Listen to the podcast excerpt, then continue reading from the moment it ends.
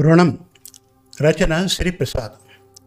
తనను బాస్ అవమానించిన సంయమనం పాటించాడు రాజు. అవసరమైన సమయంలో బాస్కి సహాయం చేశాడు. అతని మంచి స్వభావానికి గుర్తింపు వచ్చిందా లేదా అనేది ప్రముఖ రచయిత శ్రీప్రసాద్ గారు రచించిన రుణం కథలో తెలుస్తుంది. ఈ కథ మన తెలుగు కథలు డాట్ కాంలో ప్రచురింపబడింది. ఇక కథ ప్రారంభిద్దాం. వేణుగోపాల్ రాజు అని పిలిచాడు. రాజు సార్ అన్నాడు. వేణుగోపాల్ స్ట్రాంగ్ కాఫీ తీసుకురా. రాజు అలాగే సార్ అంటూ కాఫీ తీసుకొచ్చి టేబుల్ మీద పెట్టాడు. కాఫీ సిప్ చేస్తూ రాజును అడిగాడు వేణుగోపాల్. రాజు ఆఫీస్ విశేషాలేంటి? అని. ఏముంటాయి సార్? అందరూ బిజీగా పనిచేసుకుంటున్నారు చెప్పాడు రాజు. ఒక్క క్షణం సాలోచనగా రాజు వంక చూశాడు వేణుగోపాల్. నా గురించి స్టాఫ్ ఏమనుకుంటున్నారు? రాజు ఏమనుకుంటారు సార్? వాళ్ళు పనిచేసేవాళ్ళు మీరు చేయించుకునేవాళ్ళు. వేణుగోపాల్ అందుకే ఏమనుకుంటున్నారో తెలిస్తే మంచి మార్పులు తీసుకురావచ్చు. అందరూ హ్యాపీగా పనిచేసుకోవచ్చు. ఇప్పటికే మీరు టైమింగ్స్లో స్ట్రిక్ట్గా ఉండేసరికి తిట్టుకోనివాడు లేడు. వేణుగోపాల్ ఏం తిట్టుకుంటున్నారు? రాజు మీరు చండ శాసనుడని అసలు ఈయనకి భార్యాపిల్లలు ఉన్నారా అని ఈయన మనిషేనా లేక రాక్షసుడే మనిషిగా జన్మ ఎత్తాడా అంటూ రకరకాలుగా తిట్టుకుంటూ ఉన్నారు. అవన్నీ తెలుసుకుంటే మీరు వికటాట్ట హాసానికి కొంచెం అటు ఇటుగా నవ్వాడు వేణుగోపాల్. ఎవరు అట్లా తిడుతోంది? రాజు. ఎవరని చెప్తాను? అందరూ తిడుతూనే ఉంటారు. మీలాంటి వాళ్ళుంటే కంపెనీ దివాలా తీస్తుందట. వేణుగోపాల్. పని చేస్తే లాభాలు పెరగాలి కానీ దివాలా తీయడం ఏమిటి? రాజు. అంటే సంతోషంగా పనిచేస్తే వేరు ఏడుస్తూ పనిచేస్తే వేరు అంటూ ఉంటారు. వేణుగోపాల్. ఒక్క టైమింగ్స్ ఫాలో అవ్వమంటేనే ఇలా ఏడిస్తే తర్వాతి సంస్కరణలకి ఏమైపోతారో రాజు ఇంకా ఏం చేయబోతున్నారు సార్? వేణుగోపాల్ చాలా ఉన్నాయి. తర్వాత చెబుతాను. రాజు వీడు తన దగ్గర ఇన్ఫర్మేషన్ లాగడమే కానీ తను ఏమీ చెప్పి చావడు అనుకుంటూ క్యాబిన్ నుంచి బయటకు వెళ్ళాడు. రాజు వెళ్ళిన కొద్దిసేపటికి అకౌంటెంట్ని పిలిచాడు వేణుగోపాల్. రామం గారు ఈ రాజుకి ఎంత శాలరీ పే చేస్తున్నాం? రామం ముప్పై వేలు సార్. వేణుగోపాల్ ఈ క్యాంటీన్ వాడెందుకు నడుపుతున్నాడు? ఆఫీస్ పని చేయకుండా? రామం మన స్టాఫ్ యాభై మందే కదా సార్? కాంట్రాక్టర్ కోసం రెండుసార్లు యాడ్ ఇచ్చాం. గిట్టుబాటు కాదని ఎవరూ ముందుకు రాలేదు. రాజు తనే నడుపుతానన్నాడు. వేణుగోపాల్ కాఫీ అంటే ఇక్కడే చేస్తాడు? మధ్యాహ్నం స్నాక్స్ ఎప్పుడు చేస్తాడు ఆఫీస్ పని ఎగ్గొట్టి? రామం స్నాక్స్కి ముడి సరుకు ఇంటి దగ్గర చేసి తెస్తాడు. ఒక గంటలో చేసేస్తాడు. రెండు ఐటమ్స్ మాత్రమే. ఆఫీస్ పని మాట రాకుండా చేస్తూ ఉన్నాడు. వేణుగోపాల్ క్యాంటీన్ పనికి ఎంత ఇస్తున్నాం? రామం ఒక పదివేలు మిగులుతుందేమో సార్. వేణుగోపాల్ నో నో క్యాంటీన్కి వేరే కాంట్రాక్టర్ని అరేంజ్ చేస్తాను. నెక్స్ట్ మంత్ నుంచి వాడు ఆఫీస్ వర్క్ మాత్రమే చేయాలి. రామం ఓకే సార్ అంటూ బయటకు వెళ్ళిపోయాడు. సేఫెక్స్ ఫార్మా హైదరాబాద్ ఆఫీస్కి ఇన్ఛార్జ్ వేణుగోపాల్ ఈ మధ్యే ముంబై నుంచి ట్రాన్స్ఫర్ అయ్యి వచ్చాడు. రాజు టెన్త్ క్లాస్తో చదువు ఆపేసి ఇక్కడ అటెండర్గా ఉద్యోగంలో చేరాడు. నిజానికి రాజు వేణుగోపాల్ టెన్త్ వరకు గవర్నమెంట్ స్కూల్లో క్లాస్మేట్స్. డబ్బులు లేక రాజు టెన్త్తో చదువు ఆపేశాడు. రాజు ఎప్పుడూ స్కూల్ ఫస్ట్ వచ్చేశాడు. వేణుగోపాల్ తండ్రి రాజుతో తనని పోలుస్తూ ఉండేవాడని వేణుగోపాల్కి ఉక్రోషంగా ఉండేది. రాజు చదువు ఆపేసినప్పుడు చాలా సంతోషపడ్డాడు. ఇక వేణుగోపాల్ చదువు అప్రతిహతంగా కొనసాగింది. ఎంఫార్మా చదివి ఐఐఎం బెంగళూరులో మేనేజ్మెంట్ కోర్స్ చదివి మంచి ఉద్యోగం సంపాదించుకున్నాడు. మూడు కంపెనీలు మారి మూడేళ్ళ క్రితం సేఫెక్స్లో చేరాడు. నెలకి మూడు లక్షల జీతం మరో లక్ష వసతులు బోనస్గా ఏటా ఐదారు లక్షలు సంపాదిస్తూ ఉన్నాడు. కంపెనీ కారులో దర్జాగా తిరుగుతూ ఉంటాడు. భార్య కూడా ఉన్నత కుటుంబానికి చెందినది. ఇద్దరు పిల్లలు. హైదరాబాద్ ఆఫీస్కి మూడు వారాల క్రితం ట్రాన్స్ఫర్ అయినప్పుడు తండ్రి వెరీ గుడ్ వేణు ఇక్కడ నీకు ఎలాంటి సమస్యలు ఉండవు. నీ హై స్కూల్ క్లాస్మేట్ రాజు మీ ఆఫీసులోనే అటెండర్గా పనిచేస్తున్నాడు. నీకు ఏ సమస్య లేకుండా చూసుకుంటాడు. వాడు ఉండేది కూడా మన ఇంటికి దగ్గరలోనే అన్నాడు. కడుపు మండిపోయింది వేణుగోపాల్కి. ఒక అటెండర్ నాకు సమస్యలు లేకుండా చూసుకోవడం ఏమిటి? నాన్నకి మైండ్ దొబ్బిందా ఏమిటి? అని మనసులోనే అనుకున్నాడు. రాజు మొదట్లో వచ్చిన ఇరవై వేల జీతంతోనే పెళ్ళి చేసుకొని ముగ్గురు పిల్లల్ని కన్నాడు. తన తల్లిదండ్రుల్ని తన దగ్గరే ఉంచుకుంటూ పొదుపుగా అందరి అవసరాలు తీరుస్తూ ఉన్నాడు. ఎప్పుడు కూలుతుందో తెలియని పాత ఇంట్లోనే ఉంటూ కూరగాయల మొక్కలు వేసి ఖర్చులు తగ్గించుకుంటూ అదనపు సంపాదన కోసం అవకాశాలు వచ్చినప్పుడు వాటిని ఉపయోగించుకుంటూ కొద్ది కొద్దిగా కూడబెడుతూ ఉన్నాడు. పిల్లలు తనలాగా టెన్త్తో చదువు ఆపేయకుండా పెద్ద చదువులు చదివి మంచి ఉద్యోగాలు చేయాలని అతని ఆకాంక్ష. జీతం ముప్పైకి పెరిగింది. రెండేళ్ళుగా క్యాంటీన్ నడుపుతూ నాలుగు లక్షలు బ్యాంకులో వేసుకున్నాడు. మర్నాడు ఆఫీసులో రాజు సార్ అని పిలిచాడు వేణుగోపాల్. చెప్పు రాజు. రాజు క్యాంటీన్కి వేరే కాంట్రాక్టర్ని పెడుతున్నారట నిజమేనా? వేణుగోపాల్. నిజమే నువ్వు ఫుల్ కాన్సన్ట్రేషన్తో జాబ్ చేయాలి అందుకే. రాజు మీ నిర్ణయమేనా? ఆఫీసులో ఎవరైనా చెప్పారా? వేణుగోపాల్. నా నిర్ణయమే. ఎందుకు? రాజు ఏం లేదు సార్ మన స్టాఫ్లో ఎవరైనా నవ్వుతూ నవ్వుతూ నా నడ్డి విరగొడుతున్నారేమో అని అనుమానం. ఓకే సార్ అంటూ క్యాబిన్ డోర్ని వేగంగా వేసుకుంటూ బయటకు వెళ్ళాడు. వేణుగోపాల్ నవ్వుకున్నాడు. ఈ విధవ నడ్డి విరగొడ్డానికే హెడ్ ఆఫీస్ తనని ఇక్కడికి పంపిందనుకుంటా అనుకుంటూ మళ్ళీ మళ్ళీ నవ్వుకున్నాడు. ఆఫీసులో స్టాఫ్ అందరూ వేణుగోపాల్ నిర్ణయానికి అవాక్కయ్యారు రాజు పట్ల సానుభూతి వర్షించారు. యూనియన్ వాళ్ళు కొట్లాడతామన్నారు. వద్దన్నాడు రాజు. క్యాంటీన్ నడపడం తన ఉద్యోగ బాధ్యతల్లో లేదు. దానిపై తనకి ఎటువంటి హక్కు లేదు. తనకి కష్టకాలం మళ్ళీ మొదలైంది అనుకున్నాడు రాజు. ఇలాంటి సమయాల్లోనే సంయమనం పాటించాలి. అదే తనకు తండ్రి చెప్పిన సత్యం. కష్టాలు దేవుడు పెట్టే పరీక్షలు రా. వాటిల్లో పాస్ అయితే సుఖాలు నిన్ను వెతుక్కుంటూ వస్తాయి. కోసం ఎదురు చూడడమే తను చేయాల్సిన పని అనుకున్నాడు. ఇష్టదైవానికి మనస్సులోనే నమస్కరించుకున్నాడు. వేణుగోపాల్ రీటైల్ డివిజన్ ఇన్ఛార్జ్ సుమతిని ఇంటర్కామ్లో రమ్మని పిలిచాడు. సుమతి వయ్యారంగా నడుస్తూ క్యాబిన్లోకి వచ్చింది. ఆమెని కూర్చోమని సంజ్ఞ చేశాడు. సుమతి చాలామంది రీటైలర్స్ వచ్చిపోతున్నారు. ఎందుకు? సుమతి ఎసెన్షియల్ ఎమర్జెన్సీ డ్రగ్స్ వాళ్ళకి డైరెక్ట్గా సప్లై చేస్తూ ఉంటాం కదా. మన డిస్ట్రిబ్యూటర్స్ నుంచి ఫోన్ వస్తుంది మనం సప్లై చేస్తాం అని చెప్పింది Venugopal. Okay last two months list కావాలి నాకు. ఓకే సార్ అంది సుమతి వయ్యారంగా పమిటి సర్దుకుంటూ. ఈ ఆఫీసు విశేషాలు ఏమిటి? ఉత్సాహంగా అడిగాడు వేణుగోపాల్. సుమతి కొంచెం లూజ్ అనిపించింది. అందుకే సంభాషణని కొనసాగించాడు. ఏముంటాయి సార్? మీరు ఇల్లు తీసుకున్నట్టున్నారు అంది సుమతి వేణుగోపాల్. అవును బంజారా హిల్స్లో లీజ్ అగ్రిమెంట్ సైన్ అయ్యింది. సుమతి ఫ్యామిలీ షిఫ్ట్ చేస్తారా? వేణుగోపాల్. చేయాలి కదా సమ్మర్లో షిఫ్ట్ చేస్తా. ముంబైలో ఉన్నారు. నా భార్య కూడా జాబ్ చేస్తుంది. తనకు కూడా ట్రాన్స్ఫర్ కావాలి కదా. సుమతి. మీ పేరెంట్స్ ఇక్కడే ఉంటారట కదా? వేణుగోపాల్. మా ఫాదర్ ఉంటాడు వంట మనిషి. ఒక ఆయాని ఏర్పాటు చేశాను. He happy. ఆ ఇల్లు చాలా పాతది సరిపోదు. మన కంపెనీ నా పోస్ట్ స్టేటస్ని మెయింటైన్ చేయాలి కదా ఎండి ఇన్స్ట్రక్ట్ చేశాడు. మీరు ఎక్కడుంటారు సుమతి. నేను మాసాప్ ట్యాంక్లో వేణుగోపాల్. ఓ మీరు ఎవరెవరు ఉంటారు సుమతి. మా మదర్ నాతో ఉంటుంది. నేను డివోర్సీని. వేణుగోపాల్. అదేంటి? అన్నాడు. వాడు రోజు నాతో తగాదా పెట్టుకునేవాడు. అనుమానం మనిషి. ఉద్యోగం మానేస్తానంటే వద్దనేవాడు. వాడి శాలరీ అంతా వాడే ఖర్చు పెట్టుకునేవాడు. అంది సుమతి. ఓ సారీ సుమతి. మళ్ళీ పెళ్ళి చేసుకోవాలని అనుకోలేదా? అన్నాడు వేణుగోపాల్. లేదు మీలాంటి జెంటిల్మ్యాన్ దొరికితే ఆలోచిస్తా అంటూ చిలిపిగా నవ్వింది సుమతి. ఆ నవ్వుకి ఫిదా అయిపోయాడు వేణుగోపాల్. ఈ సండే కలుద్దాం. We will have lunch together నేను ఉంటున్న hotel five star hotel. Lunch బాగుంటుంది. సుమతి కళ్ళల్లోకి కళ్ళు పెట్టి జవాబు కోసం చూస్తున్నాడు.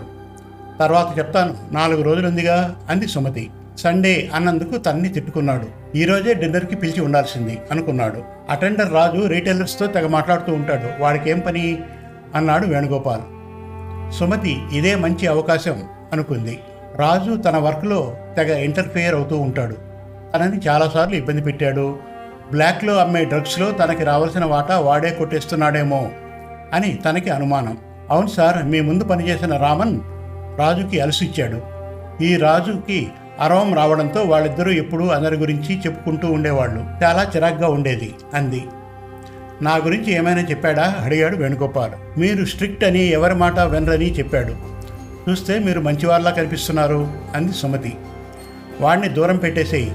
రీటైలర్స్ దగ్గర డబ్బులు తీసుకుంటున్నాడేమో. ఎంక్వైరీ చెయ్యి. అటెండర్లకి ప్రాముఖ్యం ఇవ్వడం ఏమిటి ఆ రామన్ గాడు క్లర్క్ నుంచి ఈ స్థాయికి వచ్చాడు. అలాంటి వాళ్ళకి డీసెన్సీ డిగ్నిటీ ఉండవు. ఎనీవే నువ్వు వెళ్ళవచ్చు.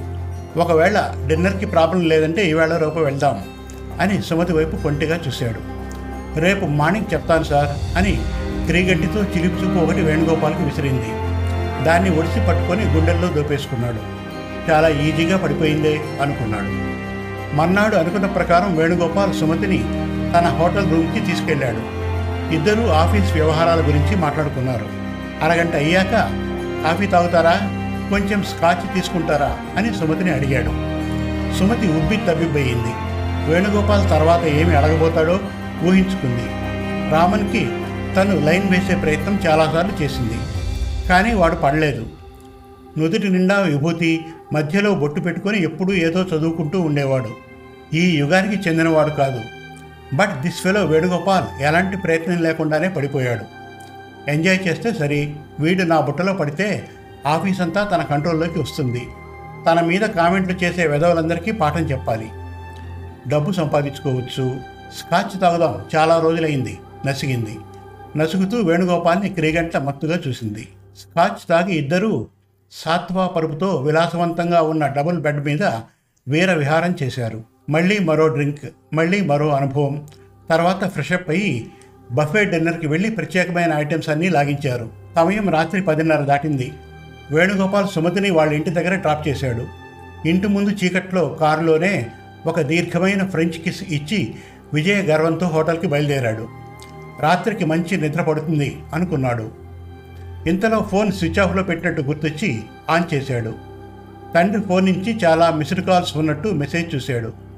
ఇంత రాత్రి వేళ చేస్తే తండ్రికి నిద్రాభంగం అవుతుంది అనుకున్నాడు. ఇంతలో మళ్ళీ తండ్రి సెల్ ఫోన్. ఏమై ఉంటుందబ్బా అనుకుంటూ ఆన్సర్ చేశాడు. అవతలి వైపు రాజు వాడు అక్కడేం చేస్తున్నాడు? అనుకుంటూ చెప్పు రాజు నువ్వు డాడీ నెంబర్ నుంచి చేస్తున్నావు ఏమిటి? అని అడిగాడు. సాయంత్రం నుంచి ట్రై చేస్తున్నా సార్ హోటల్కి కూడా చేశాం. మీరు రూమ్లో లేరని చెప్పారు అన్నాడు రాజు. సరే ఇంతకీ ఎందుకు చేస్తున్నావు? చిరాగ్గా అడిగాడు వేణుగోపాల్. రాజు అర్జెంటుగా ఓమ్ని హాస్పిటల్కి రండి. Daddy Venugopal. Daddy? Raju. Daddy ఇక లేరు. హతాశుడయ్యాడు వేణుగోపాల్. ఎలా? Heart attack. మీరు ఫోన్ ఎత్తకపోతే డాడీ నాకు చేశారు. నేను వెంటనే వెళ్ళి అంబులెన్స్లో తీసుకొచ్చాను. మీకు ఏదో చెప్పాలని అనుకున్నారు. నాకు చెప్పేందుకు టైం లేదు. బాధగా చెప్పాడు రాజు. కారు నూట ఇరవై కిలోమీటర్ల వేగంతో డ్రైవ్ చేస్తూ హాస్పిటల్కి చేరుకున్నాడు వేణుగోపాల్. అప్పటికే అక్కడ తండ్రి మిత్రులు ఐదారుగురు ఉన్నారు. రాజు వేణుగోపాల్ దగ్గరికి వచ్చి తండ్రి శవం దగ్గరికి తీసుకెళ్ళాడు. ఒక్కసారిగా గుండె పగిలేలా ఏడ్చాడు వేణుగోపాల్. తండ్రి కాళ్ళు పట్టుకొని తనలో తను గొనుక్కుంటూ తండ్రికి క్షమాపణలు చెప్పుకుంటున్నాడు. అరగంట గడిచాక తమాయించుకొని అక్కడి డాక్టర్ని వివరాలు అడిగి తెలుసుకున్నాడు. హాస్పిటల్ బయటకు వచ్చి తండ్రి మిత్రుల దగ్గర కొంత సమయం గడిపాడు. శవాన్ని ఆ రాత్రికి అక్కడ మార్చురీలో ఉంచి ఉదయాన్నే ఇంటికి తీసుకెళ్ళాలని నిర్ణయించారు. అత్యంత దగ్గరి బంధువులకి తండ్రి ఫోన్ నుంచి మెసేజెస్ పెట్టాడు. రాజు ఇంతకుముందు గుండె సమస్యలు ఉన్నాయని ఎప్పుడైనా చెప్పారా నాన్న? అడిగాడు. ఏమీ లేవు వేణు చాలా ఆరోగ్యంగానే ఉండేవారు. ఒక్కసారే ఇలా ముంచుకొచ్చింది. ఛాతీలో నొప్పిగా ఉంది ఒకసారి రా అని ఫోన్ చేశారు. ఒకే ఒక్క నిమిషంలో అక్కడికి చేరుకున్నాను. వెంటనే అంబులెన్స్కి ఫోన్ చేసి ఛాతీ మీద మర్దనా చేశాను. బాగానే ఉన్నట్టు కనిపించారు. పావు గంటలో హాస్పిటల్లో ఉన్నాం. మన కంపెనీతో టైఅప్ ఉండడం వల్ల వెంటనే ట్రీట్మెంట్ మొదలుపెట్టారు. అరగంట సేపు బతికే ఉన్నారట. మళ్ళీ అటాక్ రావడంతో పోయారు. మీకు ఏదో చెప్పాలన్నారు. చెప్పలేకపోయారు. నాతో ఒక్క విషయం చెప్పగలిగారు. తన ఫ్రెండ్స్కి వెంటనే చెప్పమని. వేణు నువ్వు దొరకలేదు. చివరి చూపు దొరికితే బాగుండేది. కనీసం వంద సార్లు ఫోన్ చేశాను. చివరిలో హోటల్ వాళ్ళు అప్పుడే బయటికి వెళ్ళావని చెప్పారు. చెప్పాడు రాజు. థ్యాంక్స్ రాజు. నువ్వైనా సమయానికి అటెండ్ అయ్యావు.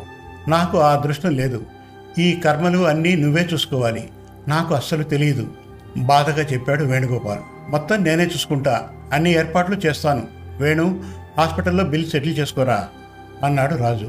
రాత్రి రెండున్నరకి ఇంటికి చేరుకున్నారు వేణుగోపాల్ రాజు. భార్యకు ఫోన్ చేసి మొదటి ఫ్లైట్లో వచ్చేయమని చెప్పాడు వేణుగోపాల్. నిద్ర పట్టకపోవడంతో వేణుగోపాల్ తండ్రి గదిలో వస్తువుల్ని పరికించాడు. ఒక డైరీ కనపడింది. అందులో తండ్రి ఏవేవో రాసుకున్నాడు. ఒక చోట అతని దృష్టి నిలిచిపోయింది. రాజుకి నేను రుణపడిపోతున్నాను. ఒక కొడుకు కంటే ఎక్కువగా చూసుకుంటూ ఉన్నాడు. వాడి పై చదువులకి సహాయపడలేకపోయానే అనే బాధ అప్పటి నుంచి నన్ను పీడిస్తూనే ఉంది. వాడికి ప్రాప్తం లేదనుకుంటా. వేణుకి చెప్పి వాడికి ప్రమోషన్ ఇప్పించాలి. జీతం ఎంత వీలైతే అంత పెంచమని చెప్పాలి. అయినా వాడి రుణం తీరదు. ఆరు నెలల క్రితం జబ్బు పడ్డప్పుడు మంచంలో ఉన్న వారం రోజులు కంటికి రెప్పలా చూసుకున్నాడు. ఆ పరమాత్మే వాడికి మేలు చేయాలి అది ఎనిమిది నెలల క్రితం రాసుకున్నట్టు కనిపిస్తోంది. పోతానని తెలిసేమో నాన్నకి నిట్టూర్చాడు. తన తండ్రి రాజుకి రుణపడిపోతే తను తండ్రికి రుణపడిపోయాడు. ఆ సమీకరణంతో తను చేయవలసింది అర్థమైంది వేణుగోపాల్కి. మనసంతా ఖాళీగా అనిపించింది.